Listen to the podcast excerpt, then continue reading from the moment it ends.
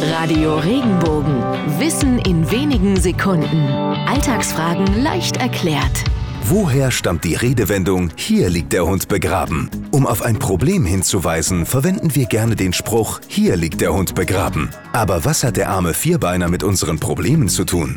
Die Antwort finden wir in der Zeit, als viele ihre Schätze in Truhen versteckten. Damit keiner ungefragt die Truhe öffnete, überlegten sich die Menschen damals die verrücktesten Dinge, um ihren Schatz zu beschützen. Deshalb war auf einigen Truhen ein bissiger Hund abgebildet. Wer die Truhe mit dem Hund fand, hatte also den Schatz entdeckt. Mit anderen Worten, wer weiß, wo das Problem bei einer Sache liegt, weiß eben auch, wo der Hund begraben liegt.